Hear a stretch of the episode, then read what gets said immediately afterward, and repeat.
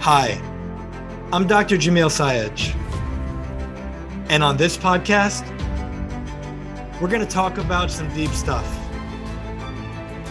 I'm here to tell you that you're amazing. And often, the only person who can't see that is you. No matter who you are, what you do, or where you're from, there's greatness in you. Let's talk about it. Hey everyone, Dr. Jamil Sayed here, and welcome to the Transformation Starts Today podcast, where I interview leaders, champions, and high performers from all walks of life as they share their story, the lessons they've learned along the way, and empowering perspectives to help you create an extraordinary life without regret starting today. Today we have with us Sonya Shelton. When it comes to navigating the ins and outs of business, Sonya Shelton has seen it all from successful startups with brand new ideas to well established Fortune 500 companies, Sonya founded Executive Leadership Consulting in 2007 from her passion for partnering with leaders and high achievers to create a clear vision and build work environments where employees are fulfilled and completely committed to their organization's success. She has captured her leadership tips and success stories in her number one Amazon best-selling book, You Are an Executive, but Are You a Leader? Having been an executive as well as an international speaker and consultant, Sonya knows how to tap into lesser known hidden practices that drive true leadership. Her philosophy, background, and experience add a strategic, pragmatic, and multidimensional approach to making strong leaders. Sonya serves on the Forbes Coaches Council and is a certified master corporate executive coach through the Association of Corporate Executive Coaches. Sonya, it's such an honor to have you with us. Welcome to the show. Thank you so much. I'm excited for our conversation today. Likewise, likewise. How are you feeling today? I'm feeling great. Wonderful, wonderful. And so for our listeners, we just dive right in for our, you and I first time meeting, and we got a few minutes before the show to catch up, and I'm already loving you. and so would love, would love for you to share with our guest. If for those who don't know you yet, they haven't heard your story, can you share with us who you are, what led you to this point, some challenges that you've went through and overcame, and why you do what you do today? Yes, absolutely. So I grew up with entrepreneur parents that actually um, their business was office machines, pre-computers, and then in like the first to be selling computers, right, in their industry. And so growing up, I would always hear the hardest business challenges at the dinner table, right? So anything that they couldn't talk about at work usually ended up being about people was talked about at the dinner table and and, so I kind of got it a little bit just by listening to the conversations and started to understand leadership and didn't really realize that I was getting, you know, a master's level education at dinner at the time and swore that I would never ever ever go into business myself like that like I was like seemed so boring and I started my I actually started my um, career as a music journalist. Oh wow. And then um then immediately like every like side job that I had in school, even you know working for the magazines I worked for, I was immediately elevated into leadership positions.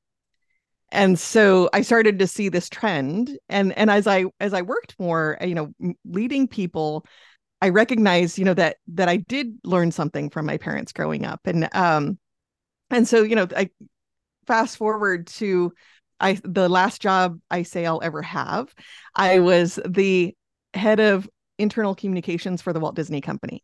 Oh, wow. And I was there at a time that nobody in my position had ever been through this and nobody in my in that position will ever be through it again. We had a member of the Disney family, Roy Disney, leading a shareholder revolt against our CEO at the time, Michael Eisner. So here's this company the Walt Disney Company, known for having a tremendous culture. So, you know, seeing the best of the best, mm. but being there at a time when it's like a company going through a divorce. And so it was also the worst of the worst. Right. And so I had this education, not only seeing the transformation in the company on both sides, but also as a leader myself and kind of being in that environment and how it impacted my own leadership and how I showed up and I developed tremendous empathy for leaders. Um, and sometimes you know you know the right thing to do, but because of the environment that you're in, you sort of just take what's given to you and pass it on. and um, so I, I recognized that I could make a difference, you know, through the through these insights for leaders. Started working at internal at um, in my job at the Walt Disney Company, but realized that you can't really impact an organization from the inside when it comes to leadership because of politics and power differentials and things like that. And so I decided to start executive leadership consulting. And now I get to have a bigger impact, not only within companies, but also working with multiple companies in helping leaders understand the importance of leadership, the importance of culture, you know, bringing what I learned at the companies I've worked for, including Disney, of really great cultures and how do they bring that into their organization and not only have a great place to work, but also increase their business results as as a result too. Yeah. That's fantastic. There's so much there to uh to unpack and play with. One thing that comes up for me is I think it's a useful place to start. Can you define for us what does it mean to you to be a leader? When people follow you. Yeah. Very simply, right? I, I think uh, sometimes, especially in business, we complicate it. Like we we try to add you know all of these dimensions to it and and it is multidimensional. They're all you know it's how how you're showing up how you're communicating all these things. But at the end of the day are people following you or are they not following you?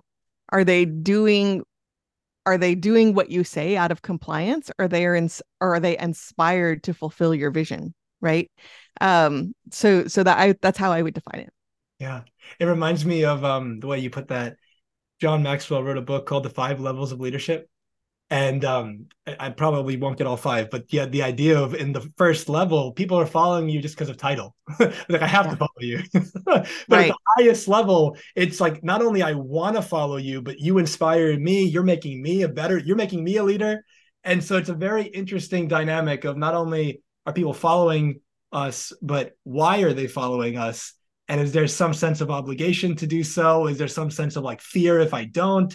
Or are they inspired to do so? And so I think that definitely flows into what would you say are some of the qualities of a really incredible leader in your experience? Yeah, I would say um, being present, like be, being with people when you're talking to them, really help having them um, connecting with them, right? So not not even what you say, but how you're saying it, and do you really care about them? So when I see, and this, you know, moves a little, a little bit in the crossover between leadership and culture, they're very intertwined.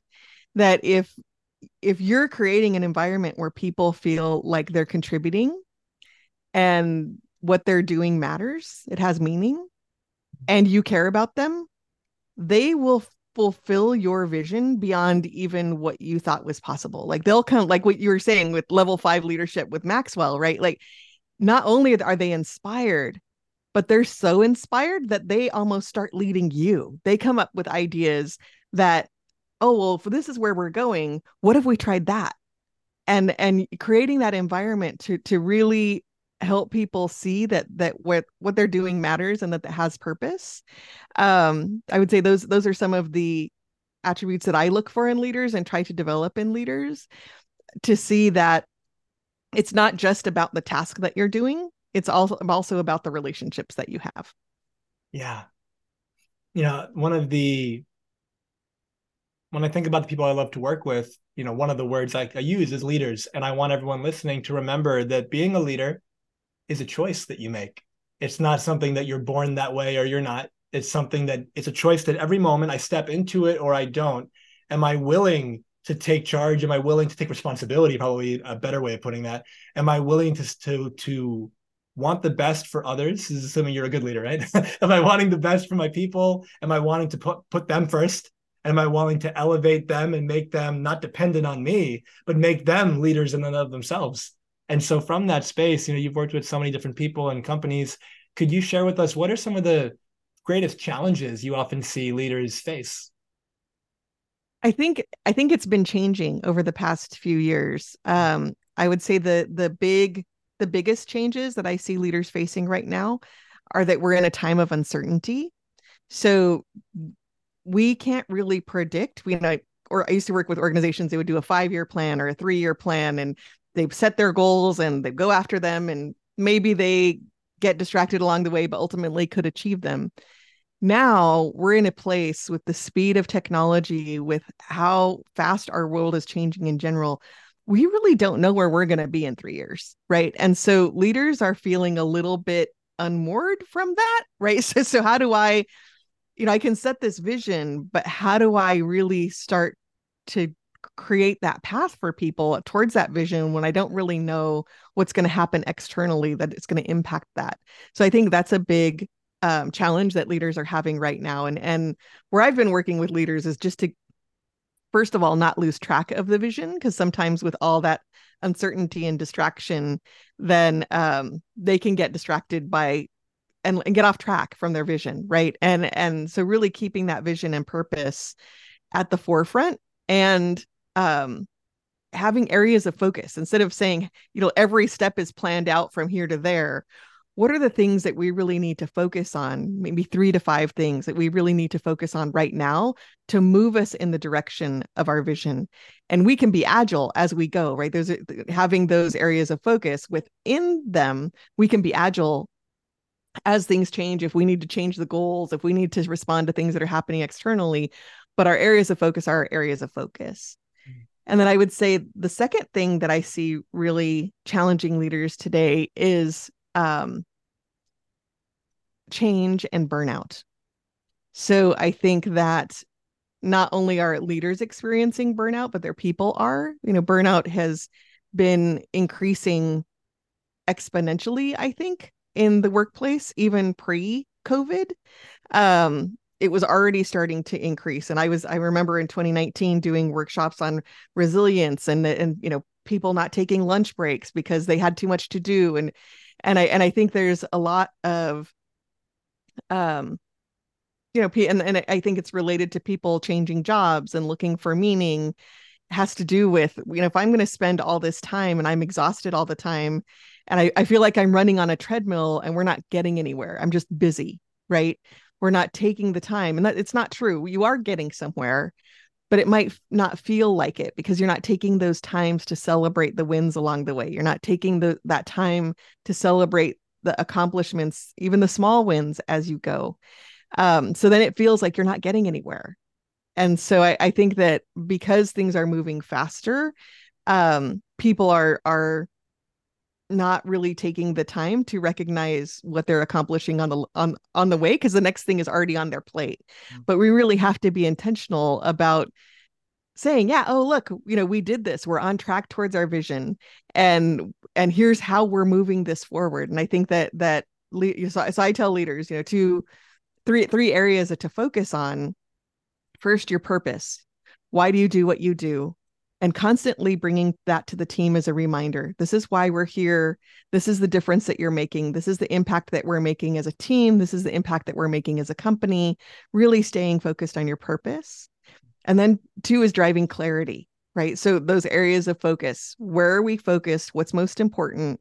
Everything else can be put to the side and and you know not bringing in things that are not moving us in the direction of our vision um and then third is focus right? To say you know what is what is most important and empowering people to say i can actually say i'm not going to do that because i can say that's not moving us in the direction we want to go. Maybe that was moving us our old vision or where we thought we were going to go 5 years ago and we're still doing it allowing employees to question that right? So is this really going to move us forward and if not, let's not do it because that's going to save us time and help us focus on the things that are most important. Yeah, that's fantastic. There's two things that came to mind when you shared that. I'll do it in, in reverse order. The um, I remember reading uh, some article years ago, and it was the companies that were ranked uh, like the best places to work. In the, I think it was in the United States, and uh, at the time, Zappos was in the top five or ten and they would tell these stories about employees that were they worked there they were offered by other companies far more money than they were getting at zappos. And routinely they would turn those offers down because even though they were getting offered more money at that company they didn't just feel like you know a cog in the machine. They didn't feel like a number. They felt like they mattered and that they were meaningfully contributing. And it's like a family you know you feel like part of right. the team. And i think that very often if we're not careful, and this kind of goes with the culture idea, I'd imagine, if we're not careful with the way we're putting our business together, how we're leading it, it's like there's that medical, you know, uh, metaphor, keep your fingers on the pulse. It's like, you know, are you aware of the pulse of what's going on in your organization? And are people feeling fulfillment and contribution and part of the family and all these kind of things? And if they are, they're not going to want to go anywhere and you can keep making it better and better. And it's like your work family becomes as like almost as close as your real family. But then there's other people that they're just whenever whenever they're not working, they're bad mouthing their place, their company, and they can't wait to get out of there. And so that was the first thing that if you wanted to speak about that at all as it relates to culture and how leaders can shift out of that problem and challenge into a solution for that. Yeah, absolutely. So I um a number of years ago i wrote a book called you're an executive but are you a leader? Mm-hmm. for this specific reason right? Like you and you even mentioned you know maxwell's levels of leadership which is uh, in the same premise right? That using your title as an executive to tell people what to do and because you have this title you know maybe you're even a manager supervisor or a team leader almost new managers um, kind of fall into this faster. Um, if you're telling people what to do you're going to get compliance they're going to do the bare minimum. And we even saw you know this trend not too long ago about quiet quitting right? People are just doing what the bare minimum so they don't get fired and the rest of the time they're not engaged right? And and we don't want those people in our organizations to feel that way. I think sometimes leaders will say oh well we don't want those people at all. I don't really believe that. I think that if you tap into somebody's purpose and their motivate their personal purpose and their motivations of what excites them what we call you know your why or your superpower. If you understand that about your employees then they will want to overachieve. They will want to bring more results. They'll get excited about what you're trying to build and how they can contribute to it and what they're bringing to the table. Um, and then on the flip side I think uh, what a lot of people aren't realizing is that especially the younger generations, uh, Gen Z, millennials, you know, they're really, really connected to purpose. And I love that about them. And they, um, so they're not going to take it. Like I think, you know, my age, we took it from from organizations you know if, it, if we didn't have that purpose they're not going to take it they're going to say well i can do something else i can go start my own business i could be an influencer i can do you know a side job um, I don't have to take it. I I'm I want to be fulfilled at work, but they're also doing it in how they buy. So as as customers and consumers, they're making buying decisions based on a company's purpose. So as you know, as, so as a leader, if you're focused on purpose, you know, thinking about that what is our purpose as a company not just internally but how can we promote this externally so that people choose our product or service because of our purpose right? And then we're they're not looking at am i you know are are we beating the competition based on cost? But are it's more about are we attracting those right people who are aligned with our purpose and our values and they're choosing us because they're with us on that right? And and that will help you uh, grow your business and it's also going to help you as a leader really tap into the best customers as well as the best team members yeah. What have you found are some of the, as we talk about like the why and how important that is, you know, uh, there's been multiple books and TED Talks and all these things over the years about the importance of why. And if you could share with us in your experience, the best ways for a leader to first get in touch with their own why, and then how can they help understand their their the people in their team, like their why, and not just get them on board with you know the leader's why, but tune into what's going on in their hearts and in their minds and meeting them where they're at. Yeah, yeah, absolutely. So um so I'm a big fan of Simon Sinek who wrote the book Start with Why. And um and why for us is always the first step. We call it your why connection. And we use this discovery tool.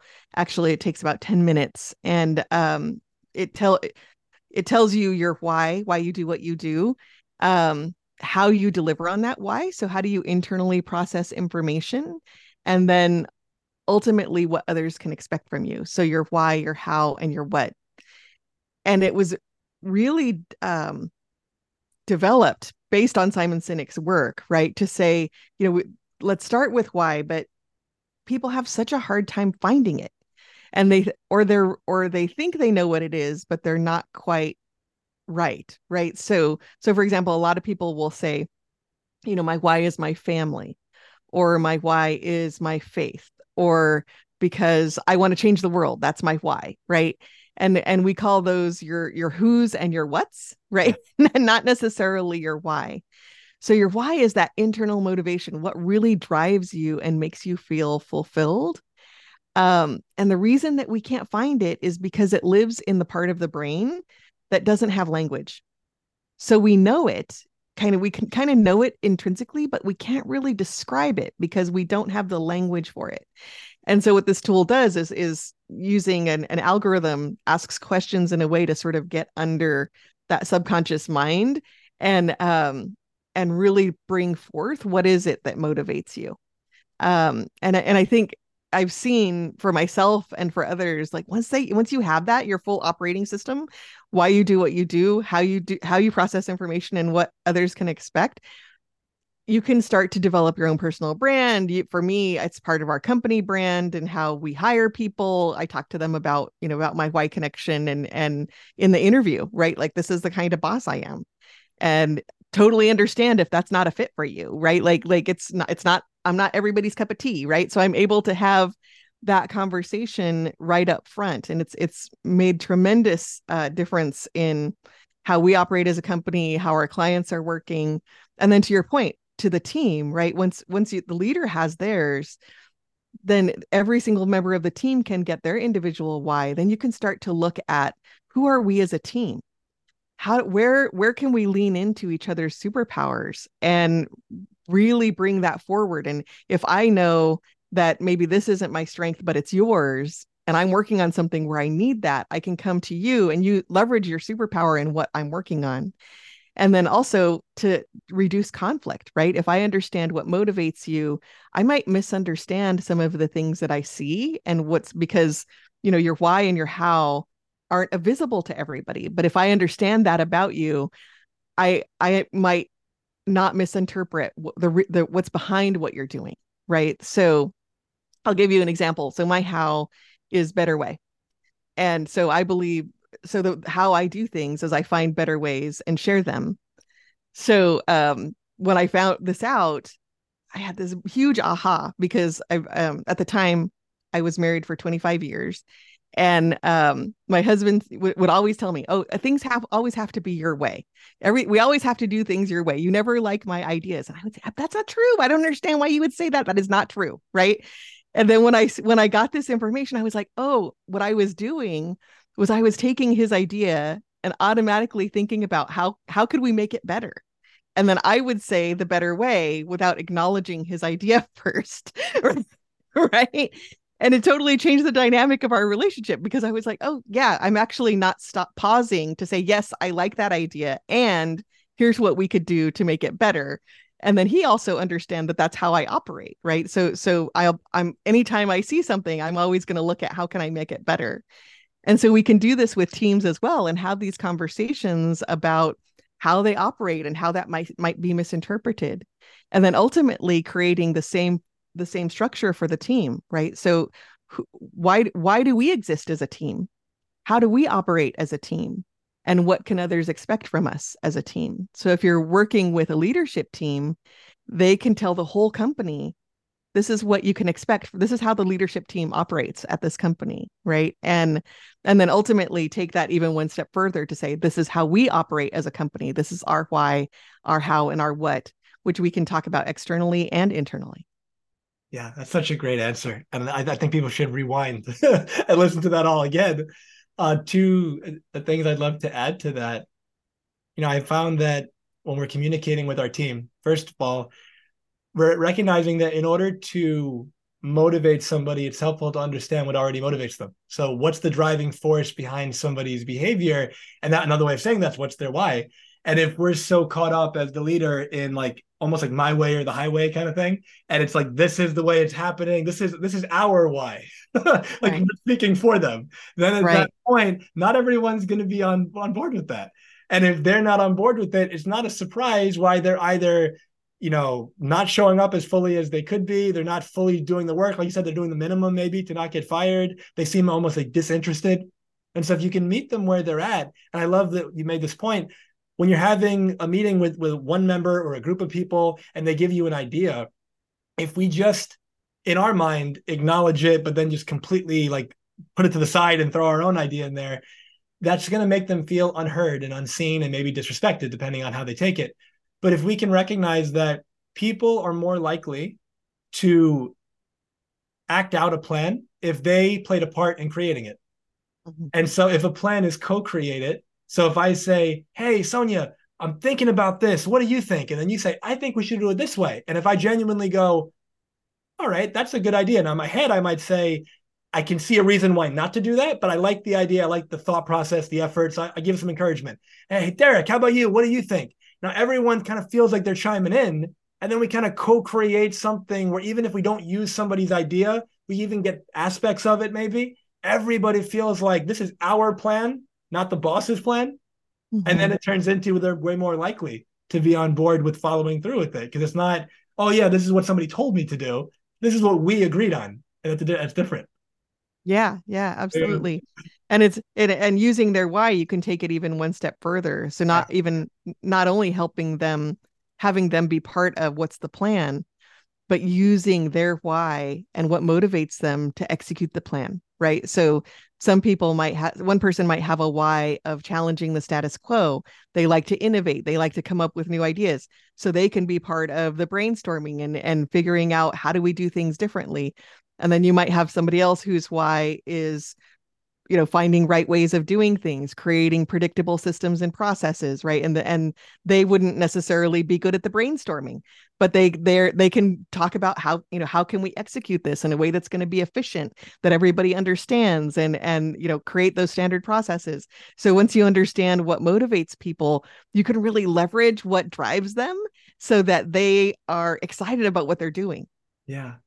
Yeah there's a a book called uh, Good to Great, and in that mm-hmm. there's this metaphor of like a bus.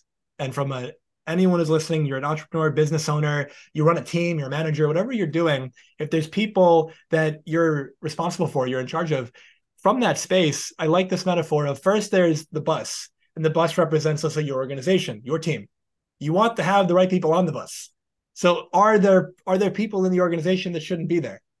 because you're the one driving the bus. And let's say, do they want to go where you're taking them? And so if you're the leader, you're leading them somewhere. And so that, kind of goes back to what Sonya said in the beginning, having some clarity as the leader of your why and where we're headed. And so you might not, you don't have to have it all figured out. Like you said, the next one, three, five years, who knows what's going to happen. But is the vision clear enough that we can get behind it? And so from that space, you have the bus idea. Are the right people on the team? There's so many people I've worked with that similar to yourself, I'd imagine, despite the fact that they might have a, a big fancy title or they might have all these people that are underneath them on a company ladder, let's say, they still potentially have a hard time saying no. They, they're in like people pleaser mode. They don't want to disappoint because maybe the way they grew up, their conditioning, whatever it is. So very often the right person's not on the bus. You've got people there who no longer belong there. And it's like you said, you have the interview and you tell them this is how I lead. If that's not for you, that's completely okay sometimes though they made it past the interview they got the job and now it's been years and it's obvious they're no longer a fit. But keeping them on the bus that's the person who's like are we there yet? And you're right. there. Or they're like can we turn around? And it's like no we're going this way. And so that's the first part is are the right people on the bus? Then it's like are they in the right seat? And i like it the way uh, you know I, I think of it as their zone of genius. And you alluded to this earlier. You know each of us has a strength our multiple strengths and weaknesses. There's things that we're amazing at and things that we're okay at and things that we're not that good at. And so the things though that are your weaknesses are somebody else's strength. That when you have a team, even if a partnership of two people, but more like let's say it's more obvious, you know, you can dive into and utilize the strengths of everybody so things get done more productively and more proficiently. And so are the right people in the right seat? Are they in the area where they can shine? And very often you have the right person, but you have them in the wrong position. And if they're in the wrong position, it's not a surprise they're not doing great. But also, they might not, not want to disappoint, or maybe they don't want to speak up for some reason. So it's like you're not saying anything, they're not saying anything, and the problem's perpetuating. And then the last one is are they sitting next to the right person? And so this is the person that's like their seatmate. They're going to spend the most time with this person. They're going to speak to this person a lot. Is that the person you want talking to this person? And if the answer is no, using that bus metaphor can be really, really useful when you're thinking about your organization and how you want to kind of uh, plan it all out. And so I just wanted to offer that as an additional suggestion. Yeah, yeah, absolutely. I'm a, a big fan of Jim Collins. I think he's fantastic. I and I as time has gone on, I have shifted that metaphor of the bus because I kind of realized that how people and I I know this was not Jim's intention um that I, how people are interpreting is that I'm driving the bus and everyone just needs to get on board. Mm, yeah. right. Yep. So so I was like, well, what's another metaphor? And then I was thinking a rowing team, right? So because when everybody's supposed to be rowing together, mm. if somebody isn't on time, right, it can sort of mess up where we're going we might start to veer off course right that's how teams work right like there can it just takes one person to start to derail everything you know and i've i've talked to so many leaders where they'll say we didn't have that right person. And and when we let them go everything on the team changed overnight. Like having that that factor removed and and now everybody's starting to row together. Like they're, they're not messing us up anymore. We're on we're all in sync again right? And and um so I, so I think it really is recognizing that it just takes one person and it can be at any level. It doesn't have to be you know at a leader level. It can be at any level to really start to create a derailment in where you're trying to go or or to to start to create a toxic work environment even right? That it, it um if you're not willing to make those hard calls then your whole team suffers right? And and and the way that i look at it and i've you know I've been a leader a long time. I've had to let people go, right? And is you're actually doing them a service. Mm-hmm. So sometimes, you know, if if you struggle with with having somebody move on um or having that conversation, it's looking at it like they're they're really not in the right place and they could be somewhere else where they could thrive. And by me not having this conversation, I'm preventing them from doing that right? And and really recognizing that it's not a fit. It doesn't have to be personal right? It's like it's just not a fit. You know sometimes the company's moved in a different direction. Sometimes the person is it just isn't the right fit for the role or the right fit for the for the company the culture. And it's okay. Like let it setting them free to go find the place that is right and opening up the position so that you can find the right fit too. And, and just kind of shifting how you're looking at it to servant leadership perspective, right? To say, I'm I'm actually it, it feels terrible that I'm firing this person and it and they might be upset, right? And that's completely understandable. But I'm actually setting them free to find the right role for themselves. Yes. Yeah, you know, it reminds me of the a question that I love posing to my clients. It's like, what's the cost of not doing whatever it is you're considering doing? Very often we focus on if I do this, for example, firing this person, it's uncomfortable. I don't want to do that. But what's the cost of keeping them around? And it reminds me of this, uh, you know, it's a story, but it's very, very short. But basically, a CEO and a CFO are having the conversation, and the CEO says to the CFO, "Hey, like, put this money into this place because we need to train all these people that we hired." And the CFO says, "Well, what if we train them and they leave?" And the CEO says, well, what if we don't train them and they stay? so it's coming from that space of are you processing? All right like you said this person's being set free. Maybe they're not a good fit here. Yeah maybe it's going to sting a little bit on the way out for whatever the reason the way they might interpret it. But six months a year from now two years from now what if they're happier than they've ever been because they're in a better role that's better situated to who they are and what they're doing right now? And so yeah we're yeah. doing we're absolutely doing a favor if someone's not a fit to release them and that applies across the board. That applies in all relationship. And so I think it's definitely really important. I also want to just acknowledge you. I love the rowing metaphor. I think that it's a far more um, collaborative metaphor instead of like the, uh, the like the bus driver driving and everyone else kind of passively sitting in the back. the rowing is now everyone's involved, and it reminds me of you know I love to hike, and you know there's a, a story I heard about mountaineering. People who climb like the biggest mountains in the world, they often will say don't spend much time focusing on the peak because if you do that, you get discouraged because it's really far away. Mm-hmm. But if you just focus on your next step and you focus on taking the step, taking the step, taking the step in front of you, before you know it, you're at the saddle or like the halfway point or wherever you are. You turn around, you see how far you've come. And so, in a similar way, let's say you're the leader and you might not know exactly what the next one, three, five years is going to look like, but knowing your why is like you know the peak. You may not know the exact path you're going to take. You might realize that um, I've done it before, so we're going that way. And then there was a storm, and that path kind of got washed out, so we got to go a different way. But can you can you communicate the why in such a way that there's a level of respect that your people have for you there's a level of competence that you you know exude there's a level of love and care that they feel that you have for them that you have their best interest at heart and there's a level of like mutual mutual like creation where it's not just like the one person driving the bus it's everyone coming together saying we all want to be on this hike we all want to be in the same you know crew boat we all want to be on the same bus whatever we, metaphor we use i think if we can have our team on the same page as us and you communicate. I often tell people communication is the root cause of every problem you'll ever have. It's either a lack of communication with yourself or it's a lack of communication with other people. Excuse me. And so whether you do it, you're you're either, you know, not being truthful with yourself, you're not being truthful truthful with others, or you're kind of, you know, deluding yourself a little bit in one way or another. But if you can truly communicate in the most loving, respectful way possible, it's a magic what you can shift. And when you have all the right people in that boat, in that bus, whatever metaphor it is on the hike, you're going to get where you're going more times than not. And it's going to be a far more enjoyable experience for everybody. Yes, absolutely. Absolutely. So, can you speak, Sonya, to the right balance between coming up with a strategy and implementing that, as well as implementing a culture that just works for you know the good of everybody? Yeah, I think you know there's this famous quote um, that culture eats strategy for breakfast. And we say they that's actually not true. Mm-hmm. Because they actually have to have breakfast together.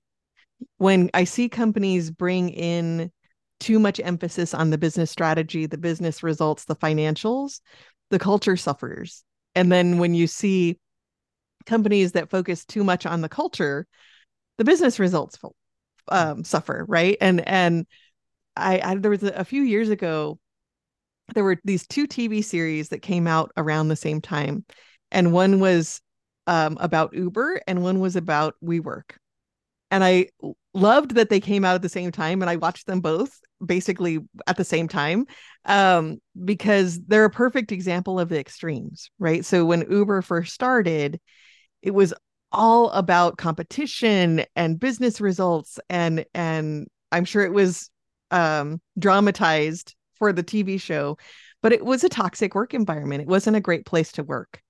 They got they did really well financially. They grew into a big company. They're still, you know, they still are doing well, right? But um, how they got there was at the expense of their people. Hmm.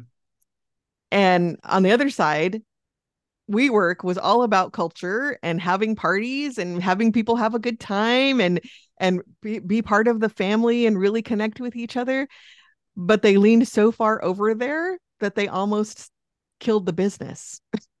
right? Because they weren't focused on the business results and they didn't have that strong strategy right? So so it's really looking at starting with your purpose what we call red thread leadership. So starting starting with your purpose then taking your purpose and say okay if this is our purpose what's our plan? What's our vision? What's our strategy? What's our goals? And then we take that purpose and plan and run it through everything we do from our processes, right? Are these the right processes? Do we have the right processes in place based on our purpose and our plan? Do we have we have the right positions? We were talking about the bus, the right people on the bus, you know, in the right seat. That's the positions, right? Do do we do we have the right people? How do we hire them? How do we decide who to promote? How are we structured? And then the last one is passion, which is our culture. Are people passionate about their job? Are they passionate about the company? And do they trust each other? And when you take that purpose and you run that red thread through everything that you do, it connects to your business strategy, but it also builds the culture at the same time. Yeah. There's um this idea of someone goes, uh, "Would you rather work harder or work smarter?" And it's like, why do you have to choose? yeah, like well, why not both? And then yeah. and then there's that perspective of like you said, I see so many, you know, um, at least with coaches, let's say, I see so many coaches in the industry who have beautiful hearts and they really want to serve and they really want to you know make this their career and they want to do well. But then they they struggle with doing that. And this applies not just with coaching with pretty much any profession if that you're where you're the your own boss kind of thing. Are you also recognizing that you're stepping into being an entrepreneur and not just like an employee? Because if you just want to do it for the love of it but not think about the financials and the business side of it, you can't do that and own a business. It's not going to work. Are you willing to do both? And so I think it's so important that that Uber and WeWork distinction because we want to have the culture, of course, we want people to love working there, but the business is first and foremost the business and has to provide a value and has to receive the value and all these kind of things. Otherwise, won't be in business too much longer. Yeah, absolutely. going going back to um, what you were talking about made me r- reminded me of a quote from Simon Simon Sinek also, mm. um, where I think there's this idea that if you're working hard, that it's miserable, right? And so so he has this quote that I love. He says, "Stress is when we we're working really hard for something we don't care about, mm. but when we work when we work hard for something we love, that's called passion." and that's and that's why we talk about culture rather than engagement we talk about passion because it's not about everything always being easy and fun.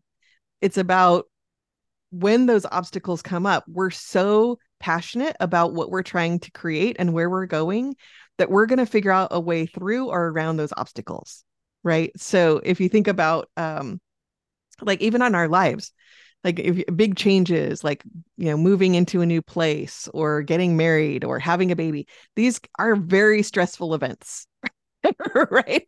Right? But we're so excited about what's coming on the other side of it that we work through all those stresses that come up because we can see the vision where we know we know where we're going. We know where what's what life is going to be like on the other side um, or we have this vision of what we think it's going to be like right? So um, that helps us get through all of those obstacles and challenges that come up in our lives right? So it's the same thing at work right? If you're if you're passionate about what you do and about where where what the company's doing you'll figure out how to get around those obstacles and and um and get through those stresses that come up as well. Yeah and i, I so appreciate that simon sinek quote that you shared because i think i agree. I think that when people hear the words hard work they have a negative connotation to that but a, a reframe might be something like so work hard and work smart. Another way of saying it might be do what it takes to get what you want and find the most effective way to do that. Yeah, exactly. if you were to do that, like nothing negative about that. It's a do both. Like, why would you just pick one? Right. Yeah. Can you speak to the importance of defining what success even is for the company, for yourself, and then how clarifying the vision and what you want out of the work experience maximizes the chance of you even getting it. Well, a lot of people I find don't know what they want. Yes, absolutely. I I would say that that's the biggest obstacle. If you don't understand your purpose and your vision, then you're going to be tossed around and reactive to everything that's being thrown at you. And and I think at this time we're seeing it more and more because because of the uncertainty and the speed of change that I talked about before. We're getting blown around. If you, if you're not clear about where you're going you're going to be blown around all over the place right? And and um and it is going to feel like you're not making progress because you're not staying true to who you are and where you want to go.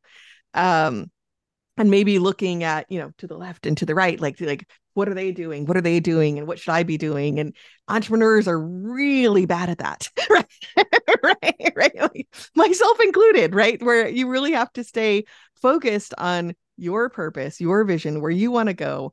Can you look at how other people are doing it and get some ideas for best practices? Absolutely but not comparing what you're doing with what they're doing really staying authentic to what you're doing and um, moving that forward and not letting all those distractions come in. And then to your point if i think the other mistake that i see is you know they maybe they understand their purpose and their vision and their goals and where they want to go but they're not measuring.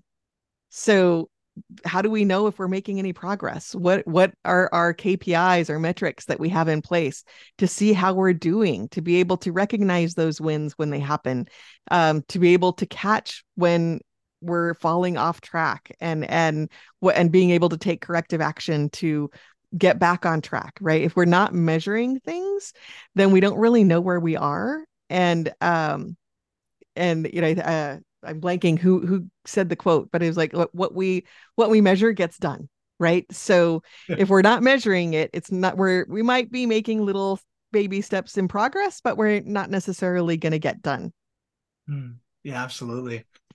I think it's it's so interesting that very often when I am spending time with people and I ask them, you know, what do you want? What would you love?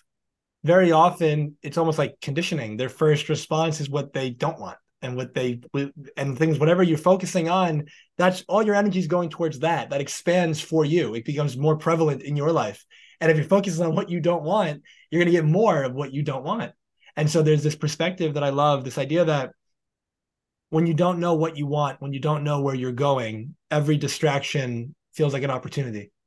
Mm-hmm. and so it's this shiny object syndrome where you're change you're chasing all the things that look good but because you don't know like what you really want you're robbing potentially great to get good. You're settling for less than what you could have. And so the foundation of this podcast of why it exists is to help people create an extraordinary life without regret and if people were asking you sonya how do you recommend they do that what would you share with them i would say really understand yourself what and and what motivates you and like you were saying what you want and um, as you were t- as you were talking just now, I, I remembered a client that I had. She moved. She was an executive. She had a C-suite role, and she moved into another role in the company, not because she wanted it, but because she thought everybody else that that that that was the next step for her. Like everybody else wanted that for her, and of course she should want it. And and she did well in the role but I could see that she wasn't happy. And I just asked the question, well, do you even want this job? Yeah. right.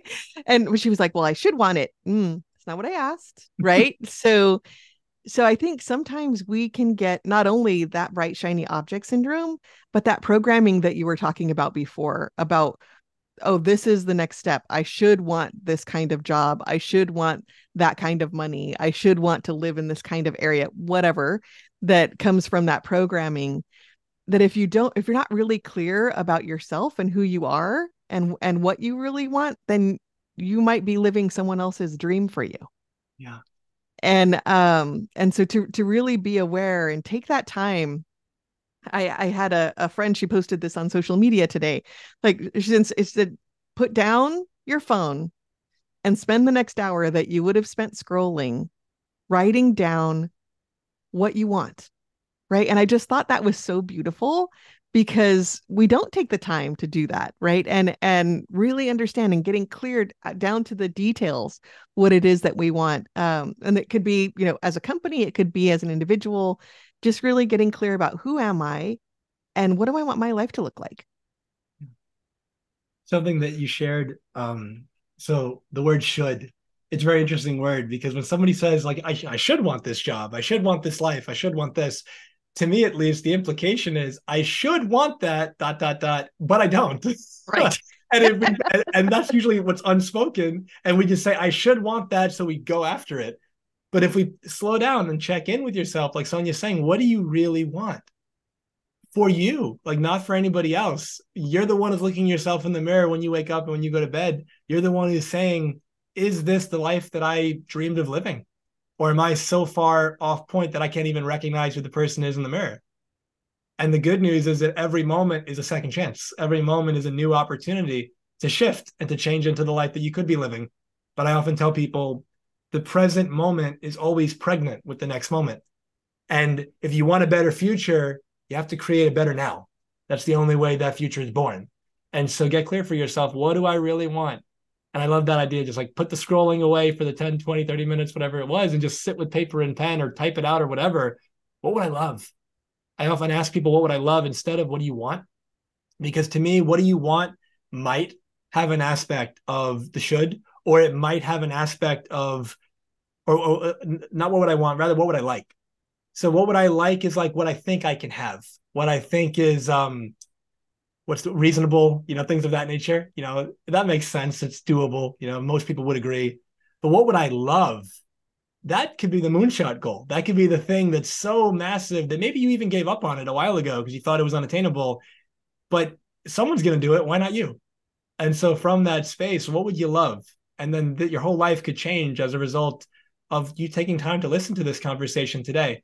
Because if you know that maybe you have that C suite job, maybe you're making a good amount of money, maybe you, in some respects, you're happy with your life. But in other respects, if you feel like you're kind of dying inside, that's something to do about that. And only you can change that. Yeah. And I think, I think sometimes we get caught up in, well, what will other people think if I do that? Right. But they don't have to live your life.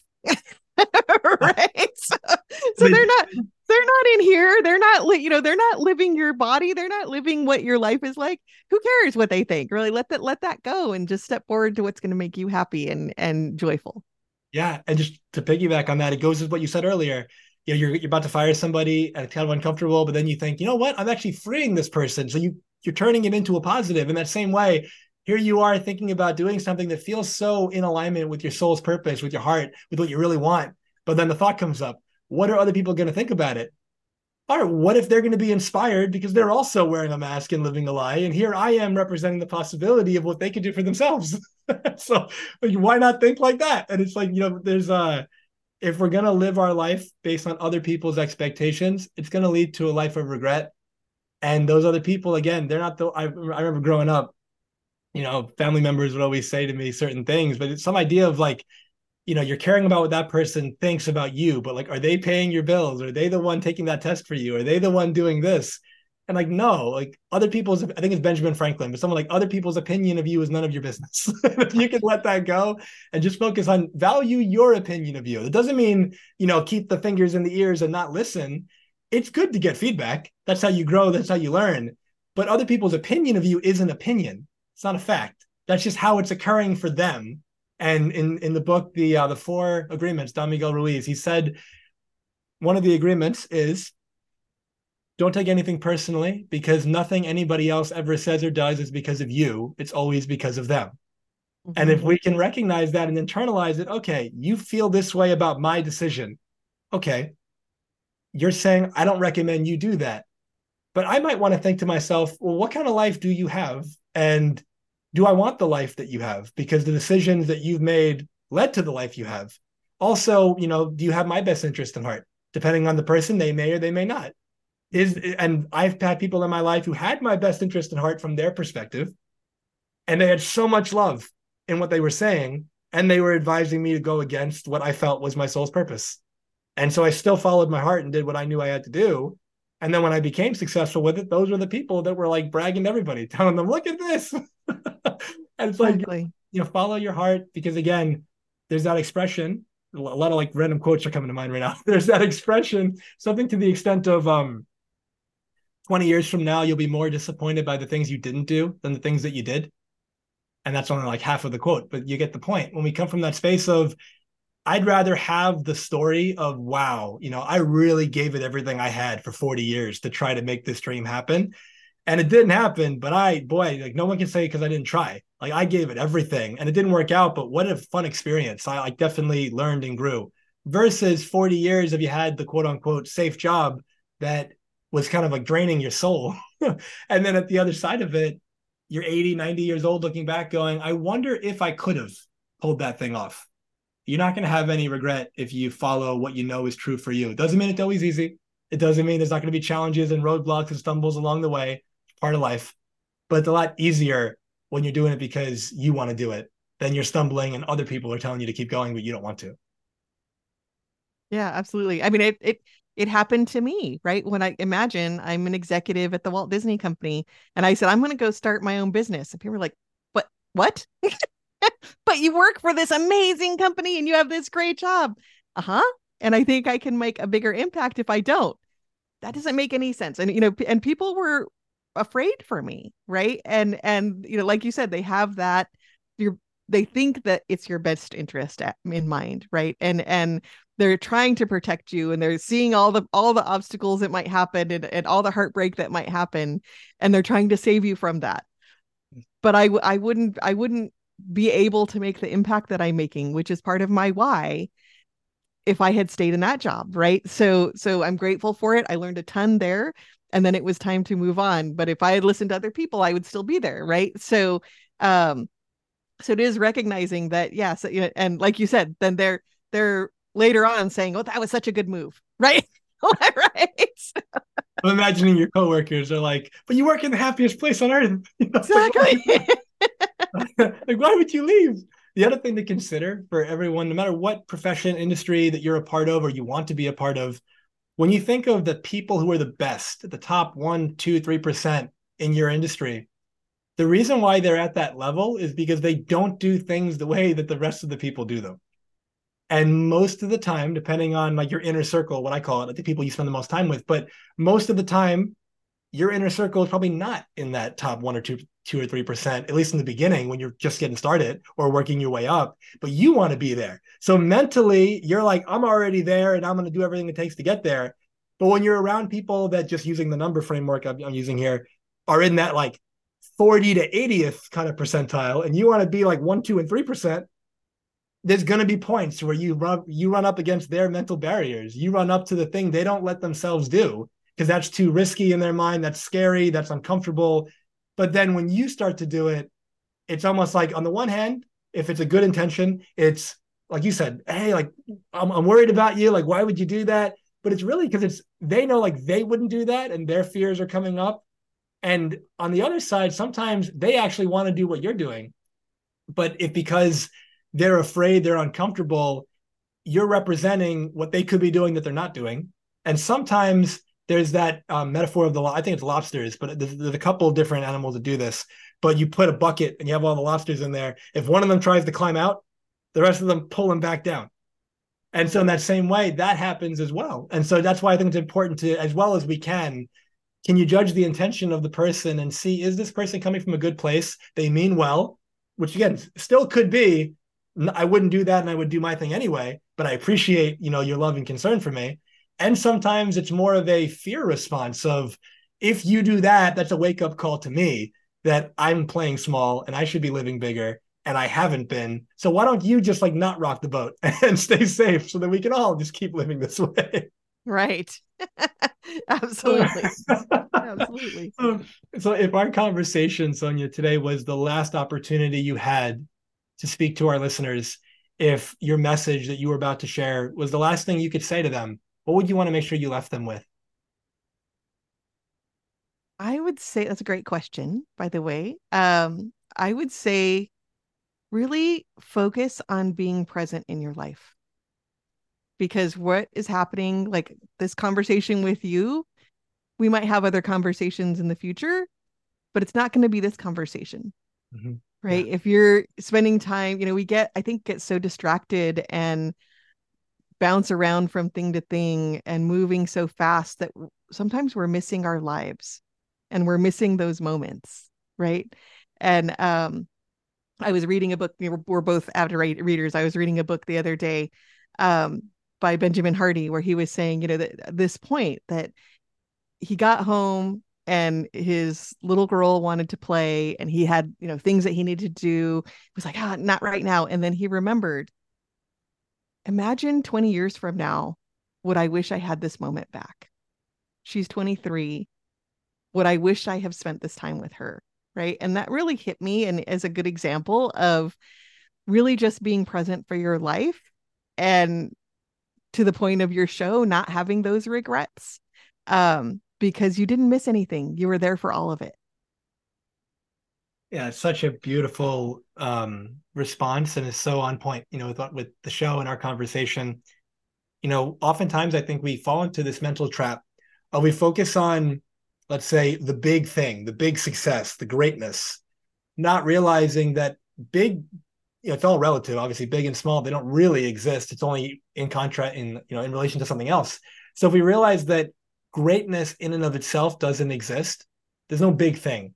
There's a series of small things done well over time consistently. And if you do that, you've mastered, let's say, the fundamentals enough that compared to other people, what you've built, what you've created is substantial. Somebody people talk about Warren Buffett and they talk about his investing.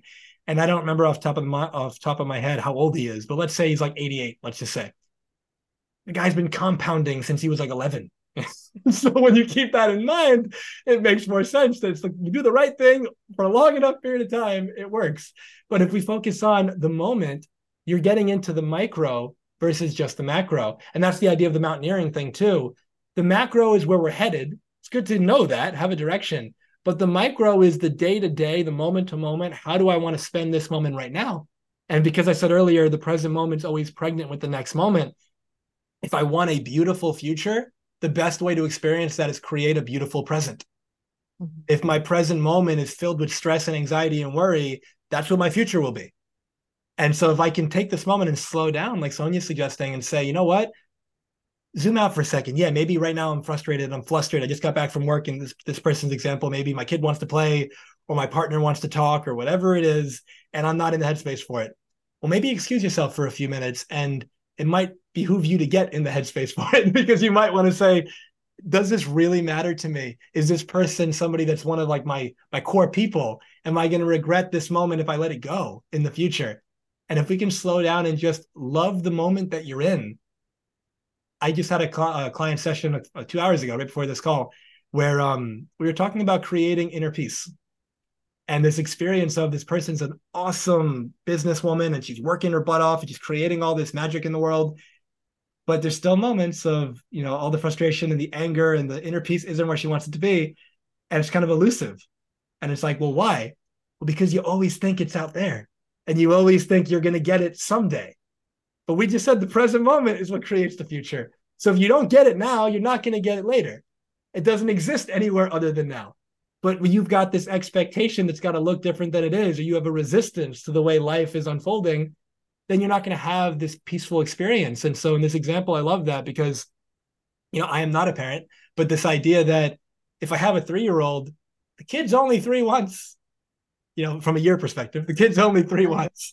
And when the kid is 8, 10, 12, you know, I've heard people say, oh, you know, this is my kid. Great. And yeah, sometimes, you know, he or she's annoying. I can't wait till they're like in school. Or then I can't wait till they're a teenager. I can't wait till they're in college. I can't wait till they get married. It's always I can't wait until, and it's always postponing whatever excitement that you're looking for till later. Right. And then what if we play with the idea that later doesn't exist? And if we play with the idea that if I ask, I said this in um, the podcast that you'd mentioned that you'd listened to prior to us recording, what if we play with the idea that if I ask you the question, how much time do you have left? We all have the same answer, which is, I don't know. And if because you know the answer is, I don't know, and just like you said, most people, let's say they don't know what they want and they haven't taken time to just sit and write it down. Most people don't, they know it intellectually that they don't know how much time they have left, but they haven't really thought about that either ever or in a long time it's not until we experience either the death of a loved one or our own mortality because we have like a near death experience or something that it becomes so front and center that it's hard to ignore but most of the time that's not our life experience and so we are not realizing i don't know how much time i have left what if this was the last opportunity i had to play with my 3 year old and i just turned it down for some reason that in hindsight i'm going to think is pretty stupid you know i often ask my uh, my clients what if this was the last time whatever it is you're about to do what if this was the last time? If this was the last time you were going to make love with your partner, would you rush it? If this was the last time you were going to eat a meal, would you savor every bite or you try to just get through it as fast as possible because you got you got to go somewhere? You know, if this was the last time you got to watch a sunset, would you want it to last a little bit longer? Or or when your phone buzzed because you got a notification on Facebook, would you go look at it? Like the things that are actually important to you become very obvious when you think about your life from that perspective. And I think if we can slow down and combine what Sonya's saying and what I'm saying, it's a recipe not only to be an amazing leader in your life, in your family, in your business, and whatever with your team, but for yourself. Like before you can lead others, you got to lead yourself. Yes, absolutely. Well said. I love that. Thank you. Thank you. Thank you. And so as we begin to wrap up, could you share with us what is the biggest decision that you've made or risk that you've taken that you're deeply grateful for and why? Mm, how do I narrow it down to one? Feel free to share two or three if you'd like. you know, I th- I think I think I'll talk about it rather than in terms of specifics, in terms of the general, sure. and that is um, trusting myself. Right. So so when I when I have that inspiration to do something, to take that leap, even if it seems crazy, even if you know I don't see how, even if um you know I could everything I could lose everything as a result if it doesn't go well and doing it anyway. Um I think that, that throughout my life I've taken those risks, right? To to um from the very beginning of my first career, everybody thought there's no way you're ever going to do that for a living. And I reached all my life goals by the time I was 23 to to even you know starting executive leadership consulting to now you know to to looking at where we're taking the company next right? And and um, kind of shifting what we're doing and going in new directions. And whenever we're trying to do something new um, there is that that point of risk and and challenge that comes up with it and i think it's you know uh trusting yourself that you wouldn't have this dream if it wasn't possible. Yeah. And so um that's kind of been my my motto throughout life that that if if I if I can uh I think it's a quote, right? that If you can dream it, you can be it, right? And um I guess Walt Disney. oh, is it? of course. Um yeah. so so yeah, so I think it it is um it is really recognizing that that if it's if it's pulling you, if it's in your heart, um there's a reason for that like if if we if even the things we're afraid of you know i think i think that um uh an insight that i had when i when i started this company was there were things, times when i was terrified and then i was like oh that's just energy. Like if this didn't matter i wouldn't feel i wouldn't have any i wouldn't feel anything right? So that so the more scared i am the more it matters. And so um so i would say you know that's you know looking at the at risks in that way that is is a pattern that's been consistent throughout my life. I, I love that too that reframe you know the more afraid i am the more scared i am the more it matters the more important it is to me. Mm-hmm. you know, it's like if you were if you didn't care if you weren't invested you wouldn't have an emotional response and yeah. we'll play with that idea that wow this must be really important to me i have to do this it's like that's a whole different way of living you know, it's something you said uh, that I, I so appreciate. You know, I've told people this too. It's so important. If you're feeling called to something, let's play with the idea, the possibility that you're being called to it for a reason, because there's millions or billions of people that are not called to it. And why, why, why you? And why are they called to this thing and you're not? Like, you know, there's certain charities maybe that really resonate with your heart that you want to contribute to. You want to make a difference in the world for this kind of people, whether it's a charity or whether it's a customer, or whatever it is but there's other people who could care less about serving that, that population, but they've got people that they really want to serve. It would make sense to me that if we all had the exact same passion or the exact same idea, a lot wouldn't happen in the world. and we all have our thing. And so just that idea that go after what your heart's calling you towards, it has a way of working out. And it's funny, like a side note, but it, it works with that. It has a way of working out right when we started our call for those of us who are on YouTube, on uh, watching this on YouTube, the video of it, over Sonya's head, there's a sign that says ELC. And my first thought was, I wonder what that stands for. And then you said executive leadership coaching like 30 seconds ago. And you've said it throughout the podcast, but it just hit. I was like, oh, yeah, that's what that is. and so it all works out. You know, the loop closes. That's right. Yeah. Yeah. And so could you please share with us what are you working on or towards now that's exciting you? Um, we are really focused on red thread leadership and helping organizations um, and people find their purpose and connect that through everything that they do um, so that they can be passionate about the work that they do. Awesome. Awesome. And so, yeah. two things I actually wanted to ask you this before, and I wasn't, I forgot to. Um, you mentioned that tools like a, a few minute assessment people can take. How can they find that?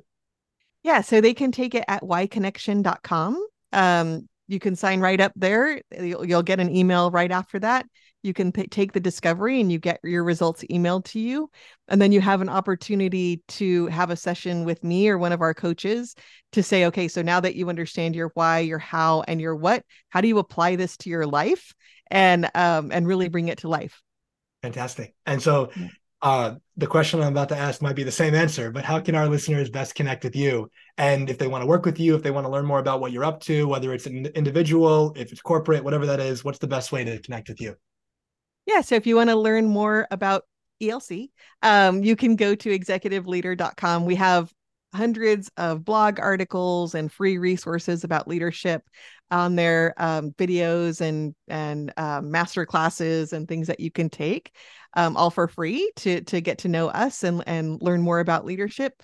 And then if you want to connect with me personally, the best place is on LinkedIn. I'm on LinkedIn regularly. I post things there all the time and and um, always connected to the people that are following me there. So that's a great place to reach out to me personally. Perfect. I'll have all the links to that as well as to your book in the show notes.